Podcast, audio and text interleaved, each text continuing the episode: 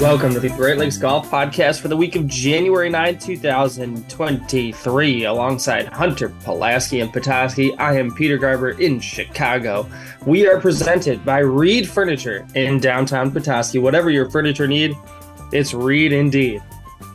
In this week's episode, what a Sunday it was. Morikawa collapses, Rahm triumphs.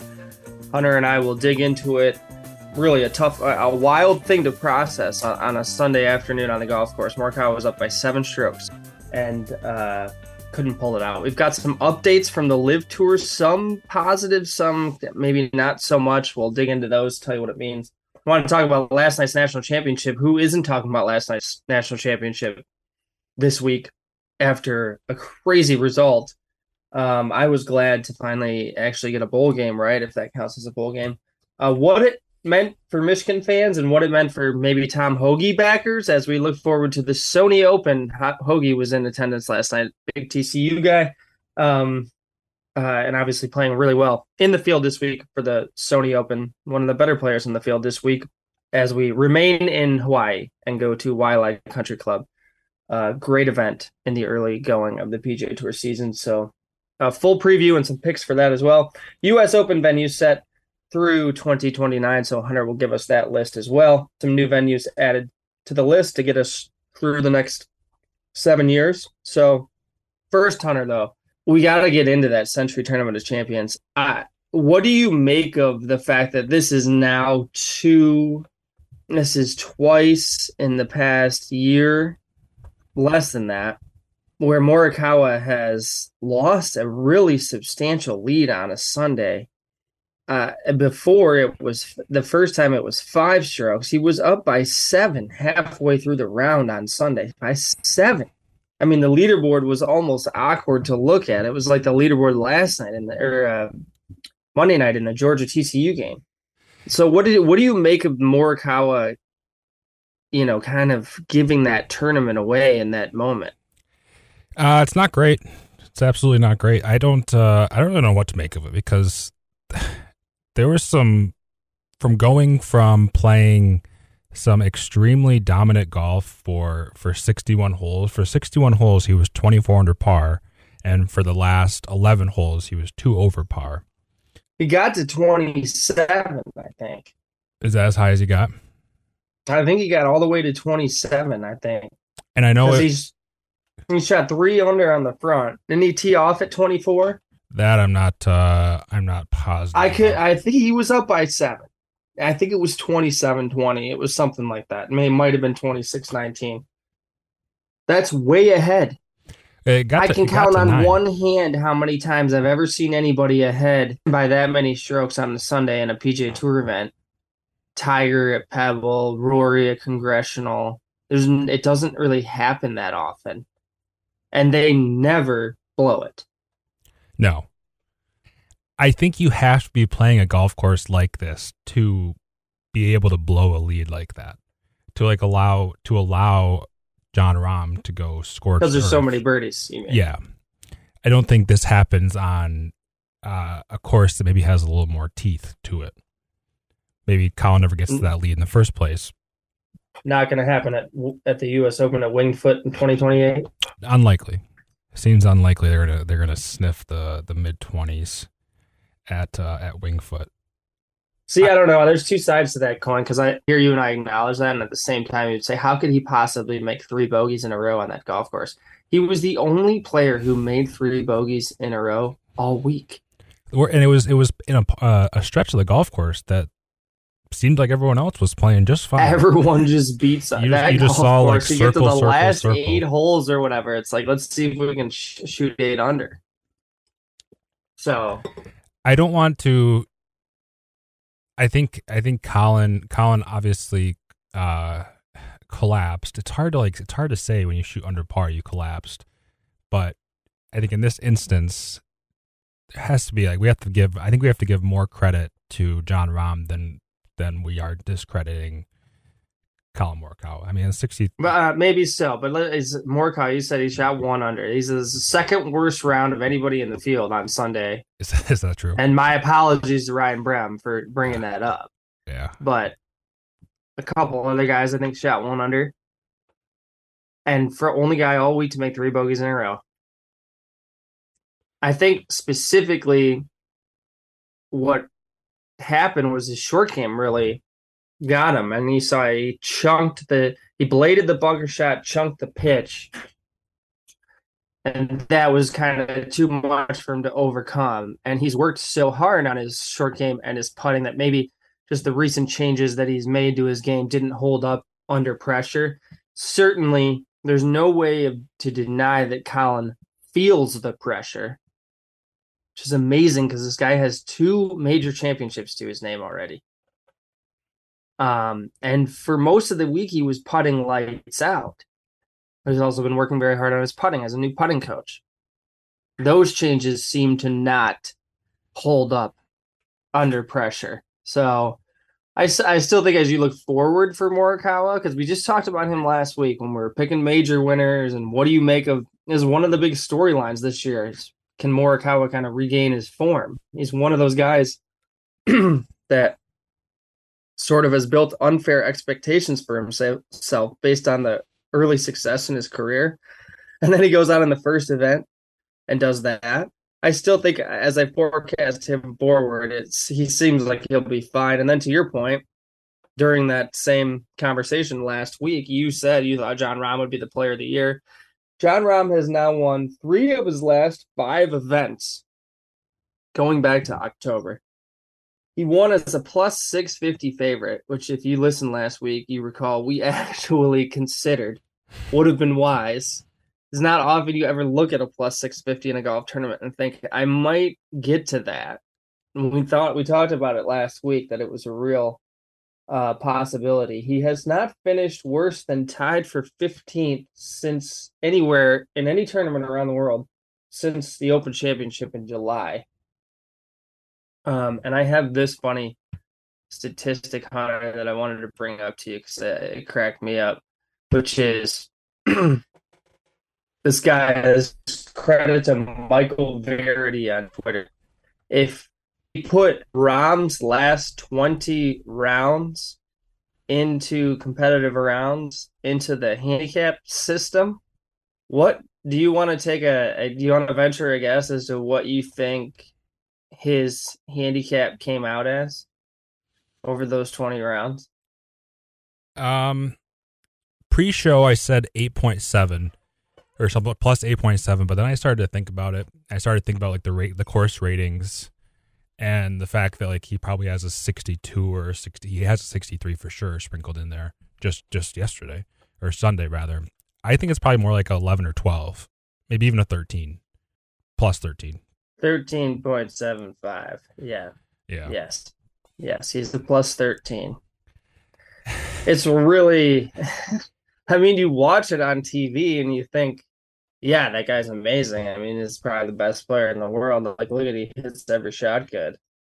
But it's in the context of him playing with all these other guys who are great. And then you see just how good he is, like in the system that we use to grade ourselves in golf.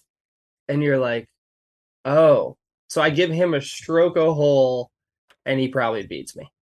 Well, that's really what I mean. That's that's uh, as a as a two, a three, a four, as a single digit handicap. Yeah, it, w- it would be a stroke a hole because I mean, if, eh, I'm just thinking like at Bayview, our rating's not even 72. I think it's like 70 something. So he'd actually be getting he'd be giving the course back like 15, 15 or 16 shots. Which would be mm. a lot pretty incredible stuff from him. So uh, as we look forward on Morikawa, we do the same on Rahm, and uh, this is going to be like a is he going to have like a Scheffler year? I mean, this is off to a great start. I don't know. He's he's won so much since October three out of five. Maybe he's maybe he's like burned through his wins, but I don't know. Augusta is going to be so sweet because Rory's playing great. Like Scheffler was in the mix for a lot of the week. Justin Thomas won a major last year. These guys are like kind of this shuffling shuffleboard around the world number one seems like it's been constant for a few months where it's like it's Scheffler for a little bit and then it's Rahm, and then it's Rory and it's all over. So I don't know. It's exciting, exciting. It's a great way to kick off the year. Yeah. No, and you mentioned like the burnout and that maybe that's just I think that's just Jon Rahm. I don't think I don't think burnout is in his vocabulary. He seems like he like this is a perfect example of a, a no cut event, and he was beyond fired up to. Obviously, he was he was making a pretty pretty ferocious comeback on on Sundays. That probably played a factor into it, but I do think. Did you he, see any of his comments about how he handled how far back he was? Mm-mm. No, it was really interesting to read. These guys are so good at like blocking things out. He said he he basically stopped looking around the time he made the turn.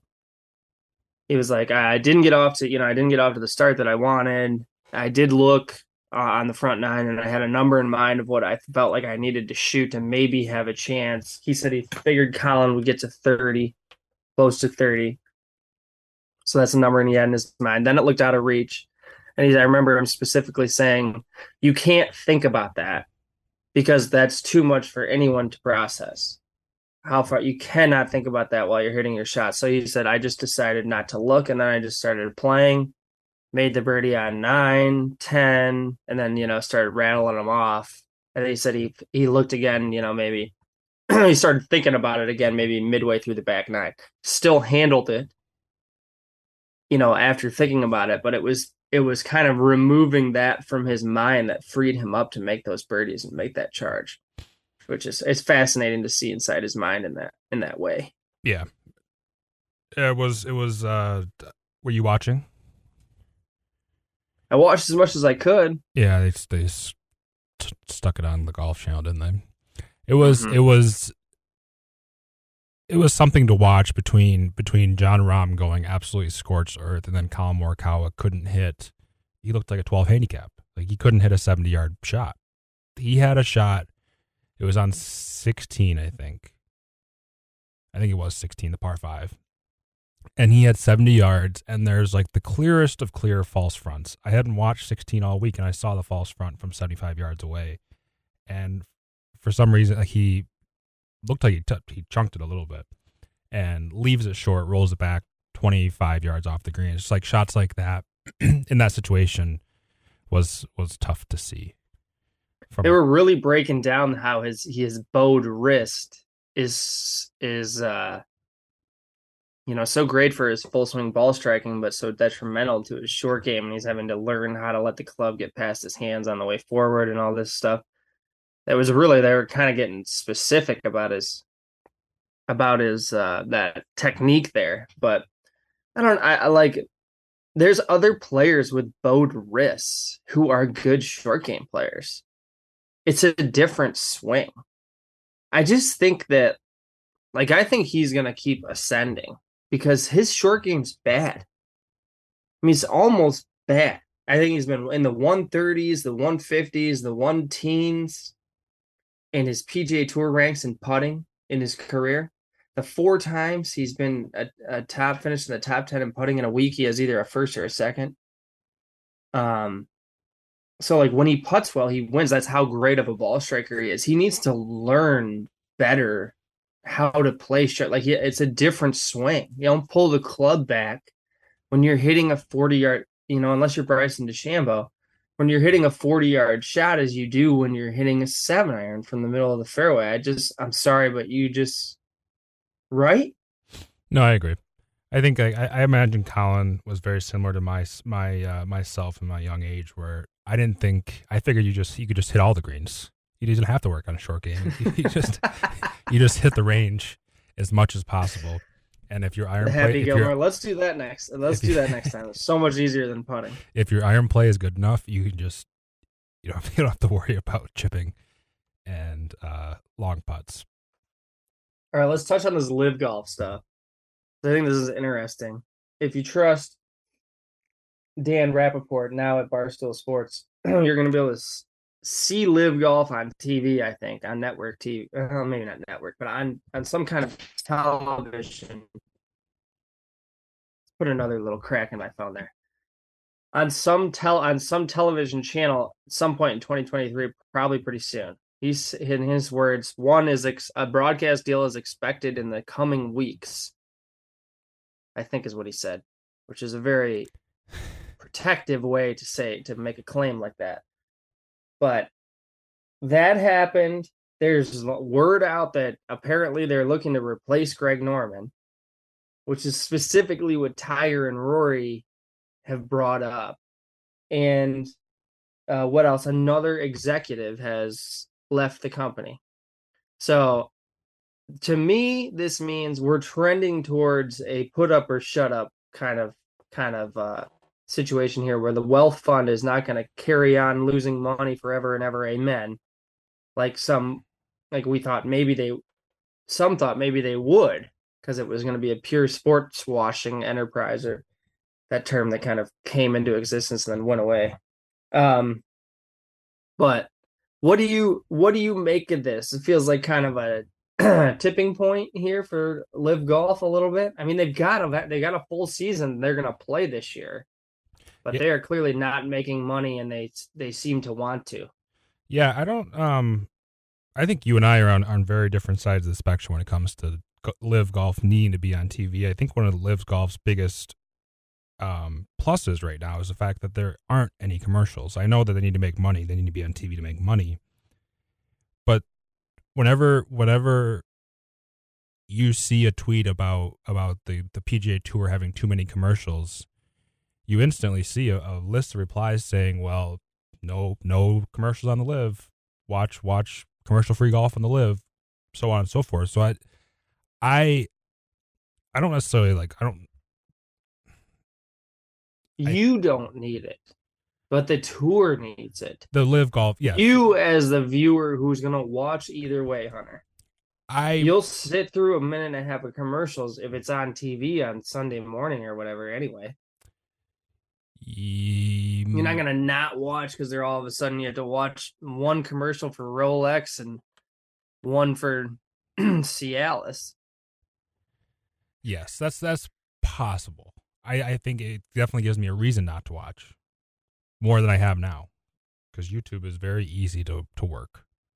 I my point is only that only a certain percentage of your potential audience is going to seek you out on a platform that they are not don't customarily use. People still t- see what's on TV, quote unquote, what's on TV, particularly on daytime weekends. You know, they're what they were we're watching. America's watching a lot of live sports programming. So that's a that's a flipper up and down the dial thing. That's not a well. Let me get my computer laptop out and or let me go over to YouTube, and you know, like people fifty plus sixty, and this is not a lot of that. Yeah, and I don't I don't know if that's necessarily their target market is that age. I don't think it's like I don't I don't remember last time I flipped through the ch- channels on. If you have cable, I can see you doing that. But if you have YouTube TV, like you know what you're going I don't ever go to YouTube TV not knowing what I want to watch. I go to YouTube TV because I know something else, it, something is on. Okay, but you've got executives stepping down. They're apparently going to get a broadcast deal. They're potentially want to replace Greg Norman. If it is a put up or shut up and they needed to start making more money, they need the, as much audience as they can get. They can't be picking and choosing this saying, well, we're primarily going to be uh, popular on YouTube TV or whatever. Like that's not going to work for the kind of advertisers who they're going to go after who by the way you know they want to sell do use that F1 model and sell these teams. So it's not team dingbats it's team Mercedes or whatever. Yeah.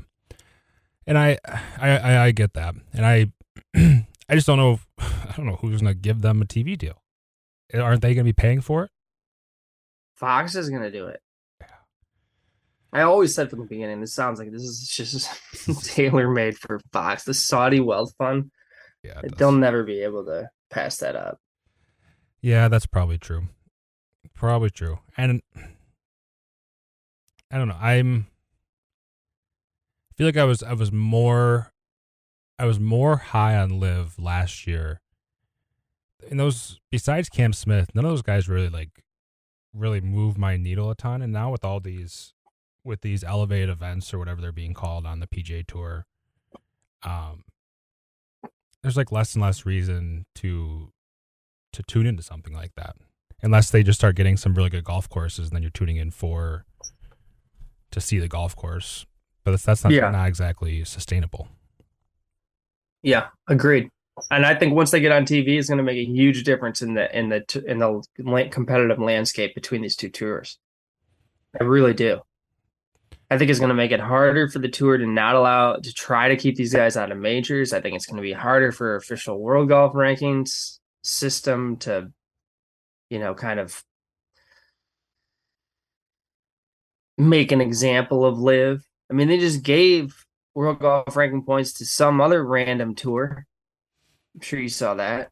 Yeah, speaking of world golf, did you see Jon Rahm's? Didn't Jon Rahm have some comments about the the world golf rankings after Oh, jeez, he's getting into win. that now too. This is not like a Palm Springs moment. this? Is he he him and the world golf rankings don't seem to get along. He ta- he's kind of abrasive. Oh yeah, I'm trying to. Who are his friends on tour? Good question. Question. So John, the from from Brent, uh, Brentley Romine, Jon Rahm wins at Kapalua and goes nowhere in the official golf world rankings. I mean, that's pretty good field. Pretty good field they had at Kapalua, I'd say. So I don't know how he doesn't move. He's at where is he right now? Number two, Uh, I think number three. s- three. Scheffler has like from winning all that. I don't know how that that's got to be waning a little bit, but he just keeps like tying for eighth anyway. So he keeps adding to his points. He's too. all the way at five. Jon Rahm. That's dumb. Because he keep because like the, that's what I don't get about the world golf rankings because If I were him, I'd be moaning and groaning about that too. Are they not giving the appropriate number of points? He just won the DP World Tour Championship, right? oh yeah they they got the actual like, event. they got like so few points for that. And that's, that's where Why? this whole world golf rankings thing started. I think was was oh, that yeah. Well, he's won three times in October, November, December, January. Four months, less than that. I probably wouldn't be psyched about that either, being number five. Nobody else has won that many times in that time period, have they? No, I can just tell you from memory they haven't. no Only the only one would maybe be Rory. But I don't know. Does the Tour Championship does that count? yeah depends I guess it it. I guess it kind of counts. yeah So goofy. Is that why the DP World Tour? Should not to get too far into the weeds. Is that why the DP? World? I don't know the format for that. Is that why they don't get a lot of World Golf Ranking points? I assume it's just it's just the the DP World Tour in general. strength of schedule or strength of field. I would think was probably just not as high as as what it would be on the PGA Tour. But I don't have I don't have. Well, I'm gonna have to look. I'm gonna have to look into that story. Yeah. That's interesting to me. I knew it couldn't be that accurate. That's why I had to be careful weighing that too too heavily as a as a better too. Sometimes it's good practice to look at world golf ranking next to the odds board and just see if there's really any, you know, like something that just doesn't add up right. I'm trying to find a quote from him. But you got to be careful with those world golf rankings points too. Discount players who, who you're probably gonna or more likely to sneak up on you anyway to begin with, so you'll miss guys you weren't looking for. So he he said uh, after his win on Sunday, "Will I pass Patrick Cantlay, who's world number four? Because since the FedEx Cup playoffs, I've won three times and I don't get close to him. So I'm trying to understand what's going on. In my mind, I feel like since August, I've been the best player in the world. Earlier in the year, clearly Sky Scheffler was that player. Then Rory McIlroy, the current number one player in the world. And I feel like now it's been me. Anybody, any given year can get hot." Get what does that say? Get a hot three, four months and get to that spot. I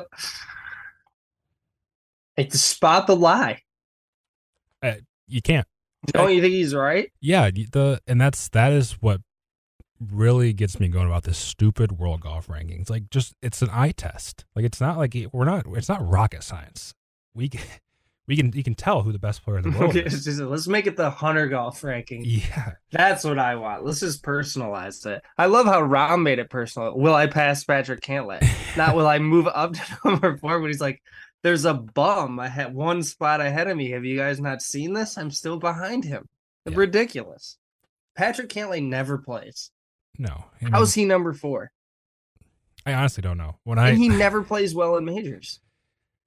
the if you were to like if you were to do like the like the find the find the the the thing that doesn't belong in the top five Rory, Scotty, Cameron Smith, Patrick Cantlay, and John Rahm. I think you're gonna point out you're gonna point out Patrick Cantlay. I don't know how Cam yeah, Smith. So Patrick Cantlay is really good, but it's proof to how good Cam Smith was playing because somehow he like has not moved at all. Yeah, when, when you see these perhaps. guys just tumble down the the World Golf Rankings and the LIV Tour, and Cam Smith has not moved an inch since he joined the tour. He might have moved one. He might have been two when he joined. All right, so real quick, let's talk about you want to talk about last night's game. Yeah. Okay. I credit to me, I think I mentioned at the top, I finally got a bowl game right. It didn't take a lot of genius, in my opinion, no offense to the TCU backers, to see some of that coming. So the Georgia spread was kind of inevitable. And then I heard a lot of sharps telling telling us to hit the over. I don't think they saw 65-7, but 72 is greater than 63. So I went to sleep, air quotes, as a happy man last night. I don't sleep because my baby doesn't sleep. But I went to I went and laid down in my bed, very pleased that Georgia had had helped my bank account. However, let me just say that I was probably as sick as Tom Hoge during that game, who had to sit there in the stadium and watch his Horned Frogs get run over, just like I watched Michigan get run over in Miami by that same team last year in the semifinal. Because there is no way, no way, zero chance Georgia beats Michigan 65 to 7 last night. Just as they couldn't beat Ohio State 65 to 7 we played our maybe our worst game of the season and the most important game of the season and we are in that way responsible for ruining the night of much of the country last night whether you were uh innocent bystander not pulling for either side or you were a TCU backer you could literally turn that game off 5 minutes in and move on to something else. That's how bad it was it almost it was it was almost so bad that it got good again going into the fourth quarter where I thought like I was like let's let's try for 80. I thought that was honestly I thought that was on the table. They were they were running the clock out by just running the ball down their throats. It was it was like I I don't think I'd ever seen anything like it where TCU had just fully given up.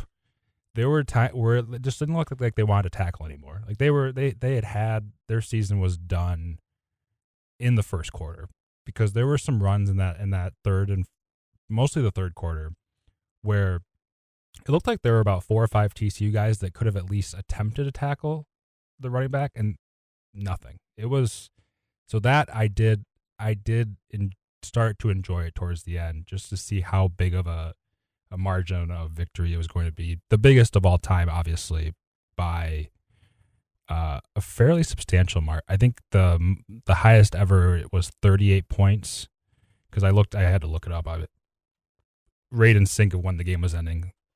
So new new record for uh, biggest biggest uh, differential in points in a bowl game.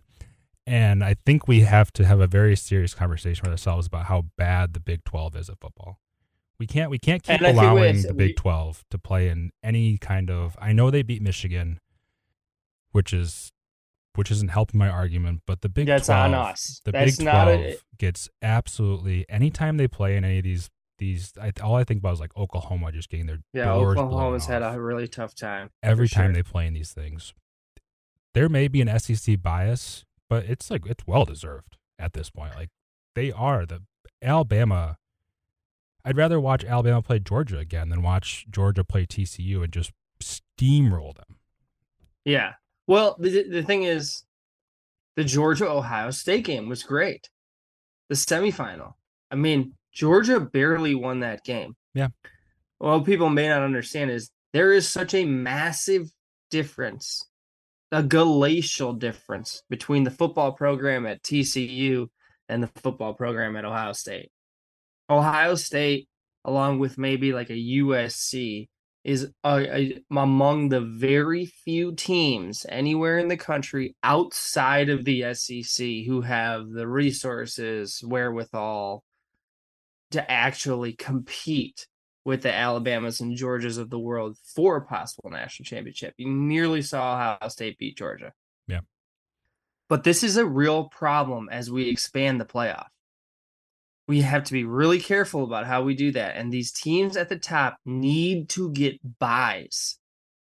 Which I think. And then you also have to be careful that you don't make these weaker teams also hurt and fatigued by having to play too many games before they play a Georgia or an Alabama or a whoever it may be because the games are going to get worse.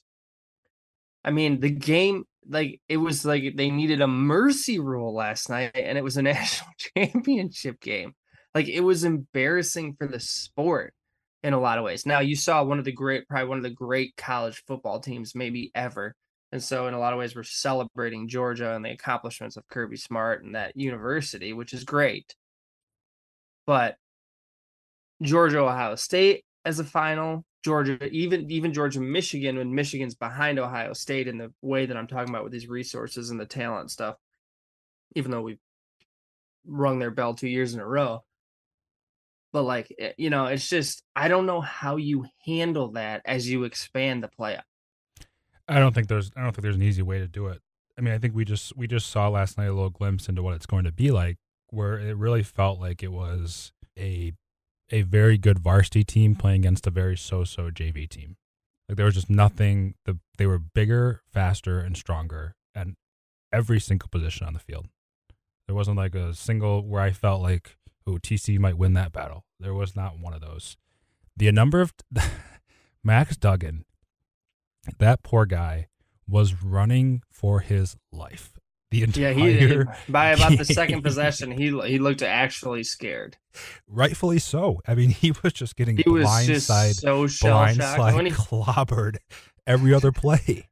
Yeah, like when he threw the pick when he kind of had room, and that that guy was kind of open down the field, and he overthrew him by just this still the first quarter, I think, like like ten yards probably. The, the Georgia defensive back. I think it was a safety, was well behind the receiver, still had to jump up and try to. The throw was so far off. And it was just obvious that, like, he was so uncomfortable just a couple plays into the game because they took a couple. I watched this in Miami, like I said, with Michigan and Georgia, and Georgia just came in like, let's absolutely kill these guys. And Michigan came in like, let's see how this goes. And boom, the game was over. Yeah, I think because when you got five and four stars at every position, and they're better prepared and more aggressive, you're not you're not digging yourself out of that hole. Which is why I think the game for with Michigan this year would have been better with Georgia because they had been there. Like they they'd be like we played this team basically before.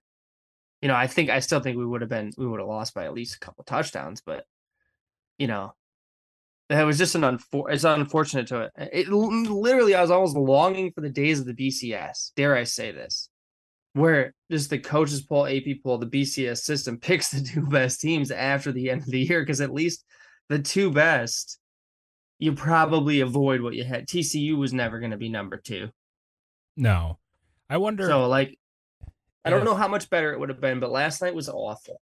It was not it was not the the best. If if Ohio State doesn't make that game competitive with Georgia and Georgia wins by, we'll say like two or three scores, but it's like a convincing, never really a chance for Ohio State. Do you think? Do you think TCU then at least has like a fighting chance? I think like Georgia kind of got their bell rung a little bit in the semifinal game. They're like, like, oh crap, we better like we better like wake up a little bit. And at, that, sure. at that point, they were like, focus, focus, focus. I think if, if there was a little bit yes. of sleepwalking in that semifinal game, yes, it's almost like Ohio totally, Ohio State costs TCU a chance in this game more than Georgia. did. in some ways, yes. I said that last week. I was like, I just think Georgia, having gotten through this game now, there's no way they're not ready for the next one because like they feel like, wow, we got lucky, or we got you know we got away with not playing our best game. So in the next one, we definitely have to play our best game. And they were literally they were basically perfect yeah. They were they executed so well on offense. They're so well coached, and then they're enormous.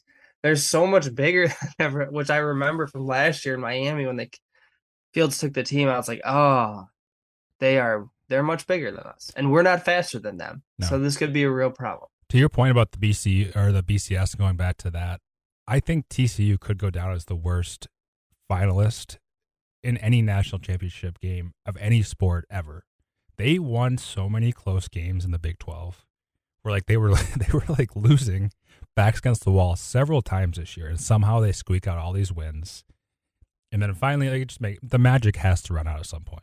Yeah, it was a re- the reality check there at the end, which we've seen kind of in like it was reminiscent of some of the March Madness runs in men's basketball, where like these smaller schools just like kind of the matchups work out and they just keep sneaking through, and maybe a bigger program kind of gives the game away, like Michigan gave the game to TCU, you know, two red zone turnovers and two pick sixes, and then you're you know, like all of a sudden you're like, oh my gosh, how did this team make it this far? And then they meet a superior opponent who's fully prepared and executes well, and it gets kind of out of hand.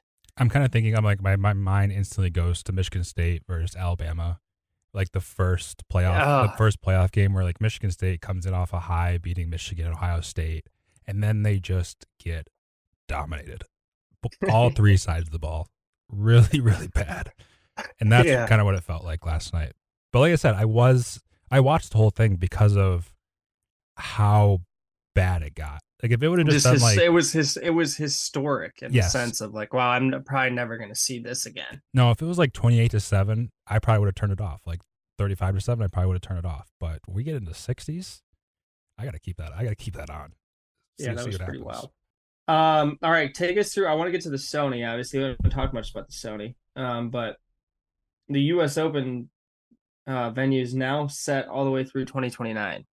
Yeah, so we really, really, really solid list of of courses we have through the remaining remaining years of the 2020s.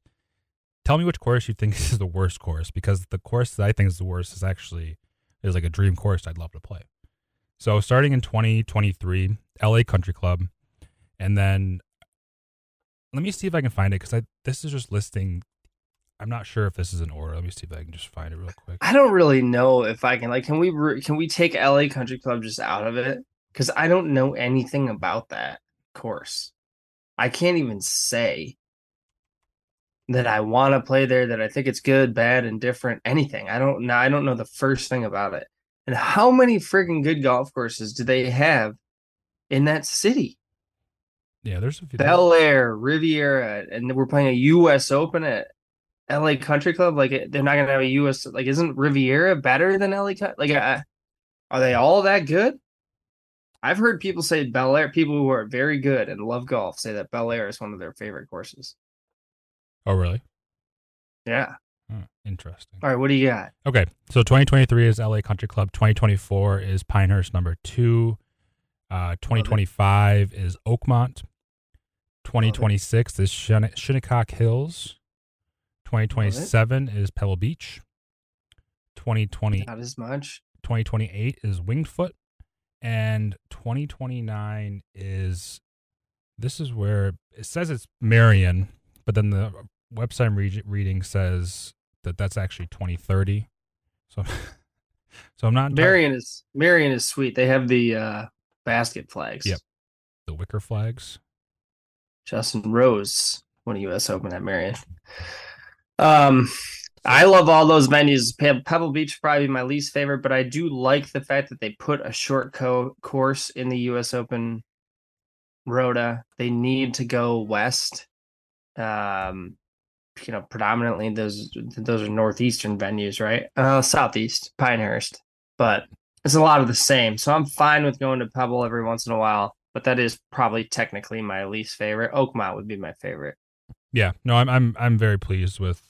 And like you said, Pebble is the only one that I I'm not sold on. Um, I wish they would move. I don't know where they'd move it to, but I wish it was more.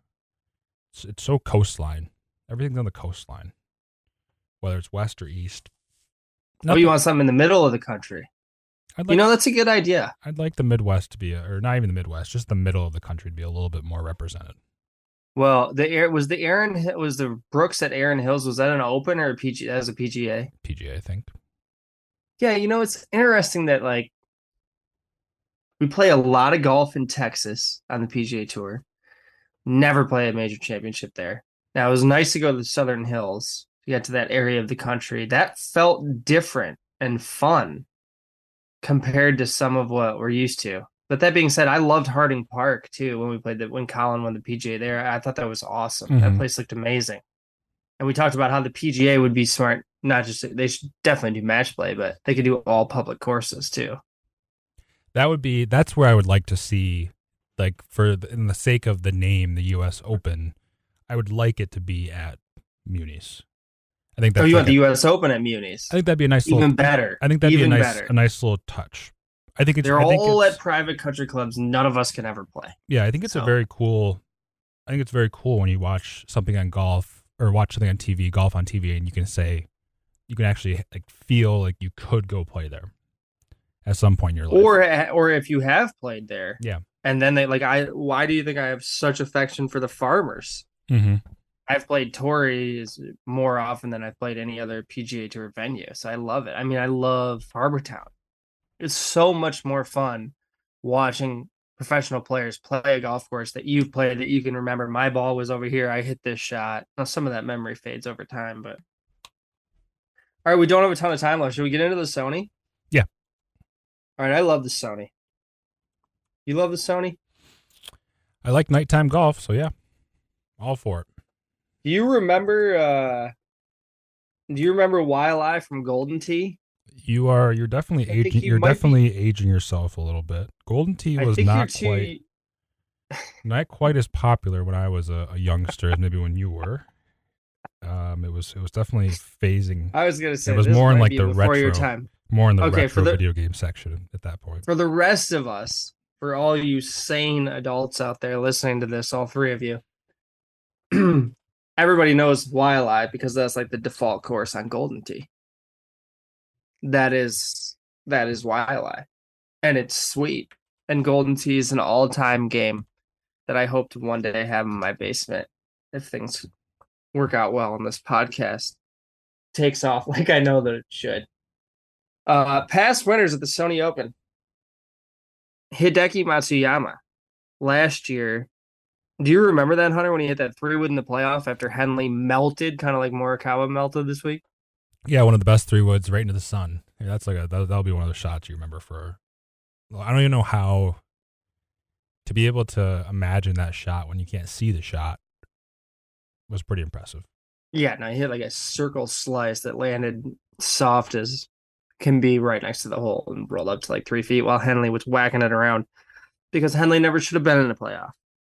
Uh, he should have won outright. He played great on the front and then just couldn't bring it home.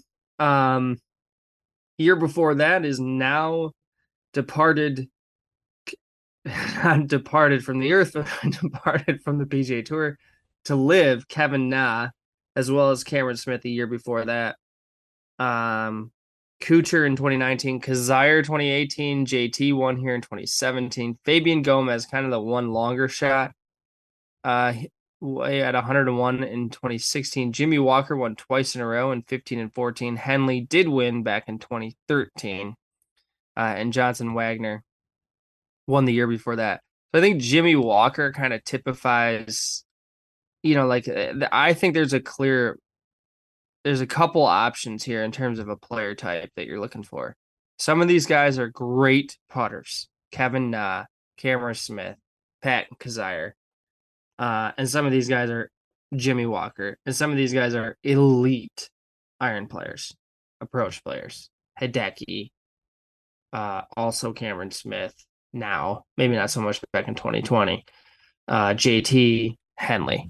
So uh, that's kind of what I'm looking at this week. This course is short. It's going to be a lot of short irons into the green. The driver, the off the tee game is not much of a concern. You don't have to scramble a ton.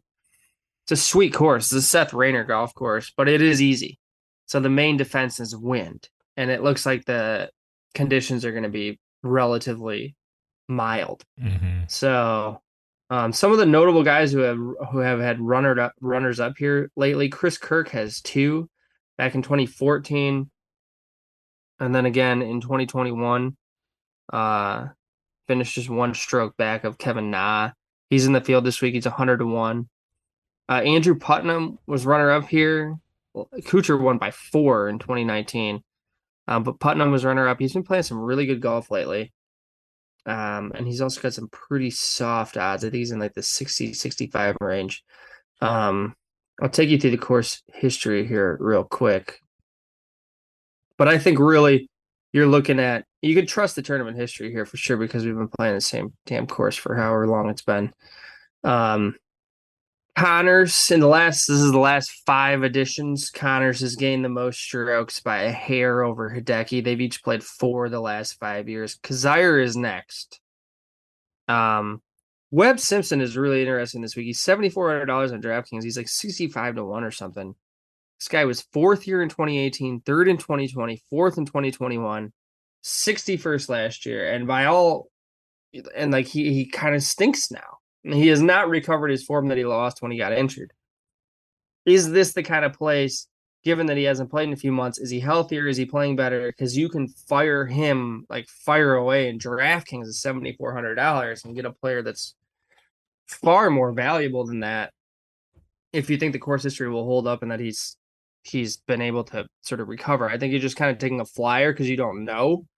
But look at Morikawa we were dogging Morikawa. I heard a lot of touts say I can't bet Morikawa again until he shows me something, and then he's granted he melted, but he's in the I mean he's in the lead essentially until the last hour and a half of the tournament all week. You know, hit the hitting the ball beautifully. So I think that's sort of an interesting question. Kuchar's up here, Keith Mitchell, Chris Kirk, we talked about, Brian Stuard from Jackson, Michigan, Russell Knox, Stewart Cink, Keegan Bradley up here. Ryan Palmer. Brendan Steele was second and fourth before last year when he missed the cut. Uh, Henley does have a couple missed cuts mixed in there. His game's just up and down though. I have I have no reason to believe that uh, he will not uh, he will not play well this week. So those are some of the guys who have excelled here over the over the years. Let's take a look at the odds board, Hunter, shall we? Tom Kim, the betting favorite, by the way, which is fun to say. What a meteoric rise for Tom Kim. Off of everyone's radar, basically completely. Hey, did you know? in six months' time, has ascended to be the betting favorite at the Sony Open. Did you know that he got he had Christmas dinner with the Spieths? I heard that there's a budding bromance between the two of them, which is delightful. Yeah, I heard that. I heard that uh, at the top and the bottom every hour of TV I watched this weekend. Oh, really? Were they? you got to watch golf on mute, dude. yeah. Azinger is just he, he can't. You just can't. I just can't do it. Yeah. No, but just so it just kept coming up every uh every time that they they brought him on television or brought him on the TV screen. So I heard that he had dinner with the Spieths and he babysat Jordan's kid and yada yada yada yada. I go, goodness great, we got something else. We have have to have something else we can talk about.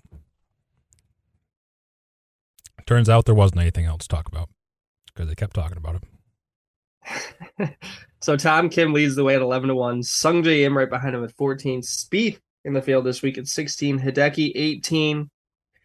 Pretty soft, pretty soft price for Hideki, folks. Uh, there has been, like I said, Jimmy Walker did win in back to back years here uh, granted 10 years ago, but uh, Harman is also 18 to 1. Henley 20, Conners 22 now, Hoge 25, Horschel 30 to 1. Your guy, Taylor Montgomery 35 to 1, along with Keegan Bradley, Maverick McNealy, KH Lee, Cameron Davis, Matt Kuchar, Keith Mitchell, Harris English, Adam Scott, all 40 to 1.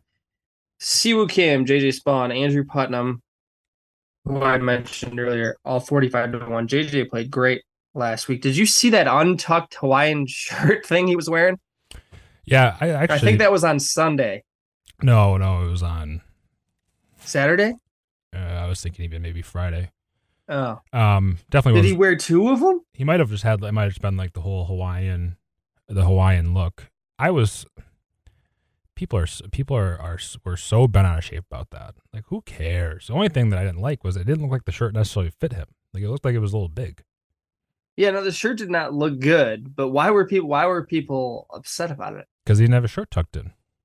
Oh, come on.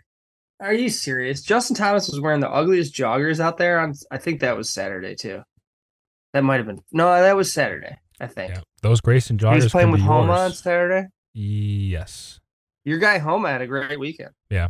Yeah, those Greyson joggers can be yours for the low price of three ninety nine. Ninety nine. Stop it. Yeah, I'm probably sure that's probably about what they are.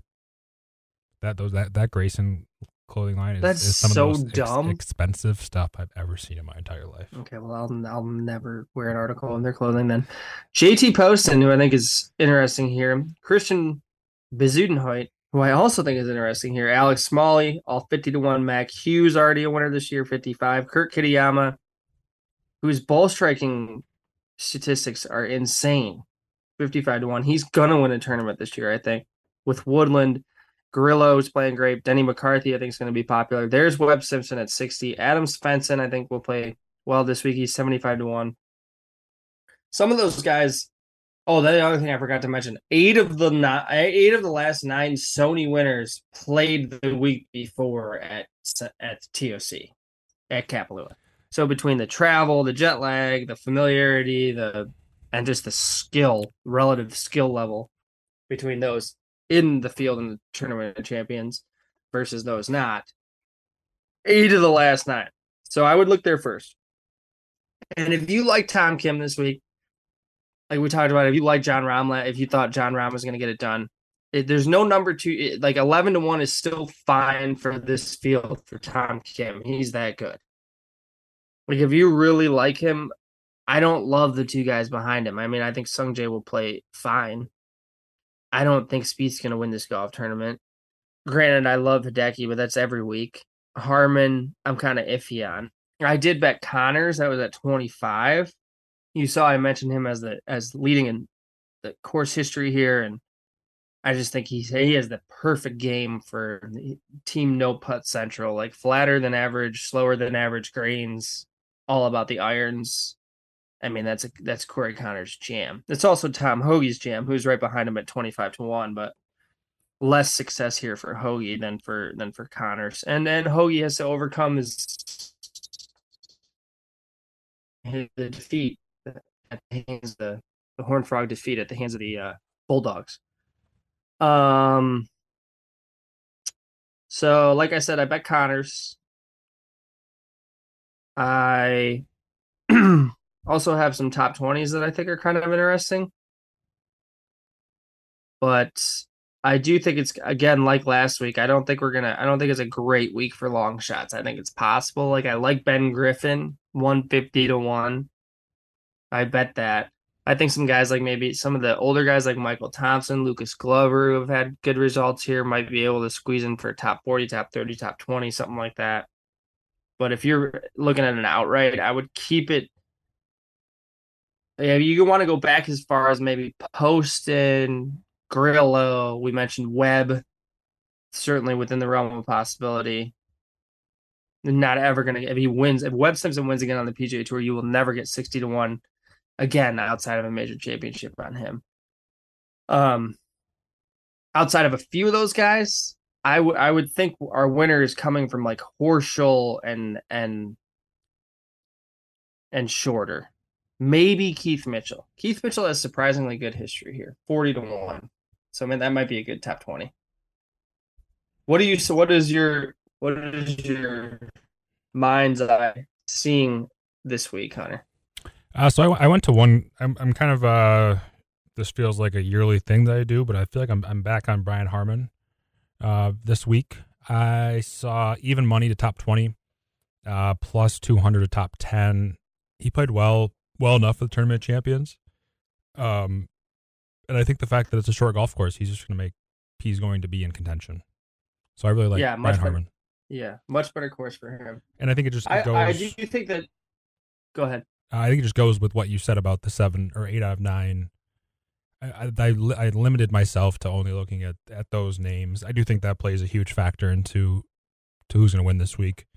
N- not even I think the the overall skill level of the tournament champion field is obviously a lot better, but I think it has a lot more to do with with the the break that a lot of these guys have been on, mm-hmm. um, and then just the time difference, the jet lag, the tournament juices, all of that plays such a big factor. So I'm looking at like I, I don't I like Brian Harman, I like Tom Hoge. I will not bet Tom Kim at, at eleven to one, but I don't necessarily dislike it. I think it is going to be one of those guys that that ends up winning this week. Yeah, and I think the top twenty numbers, like you mentioned, even money on Harman. I see he's minus one hundred five on DraftKings. You're probably looking at FanDuel or Barstool Sportsbook, but there's like if you trust the history on Henley or, or Decky, they're both even or plus money to top twenty. Yeah. If you like Hoge this week, the irons for Hoge are unbelievable. He led the field in approach at tournament champions. That's how good his irons are. And he's short. So some guys were coming into the green from much closer than him. And he still led the field in approach. I mean, the guy is on fire with his irons. Now he just flew to go watch that his team get thumped and then went back. So that kind of has me nervous about clicking him. But like I said, I love Conners plus 115.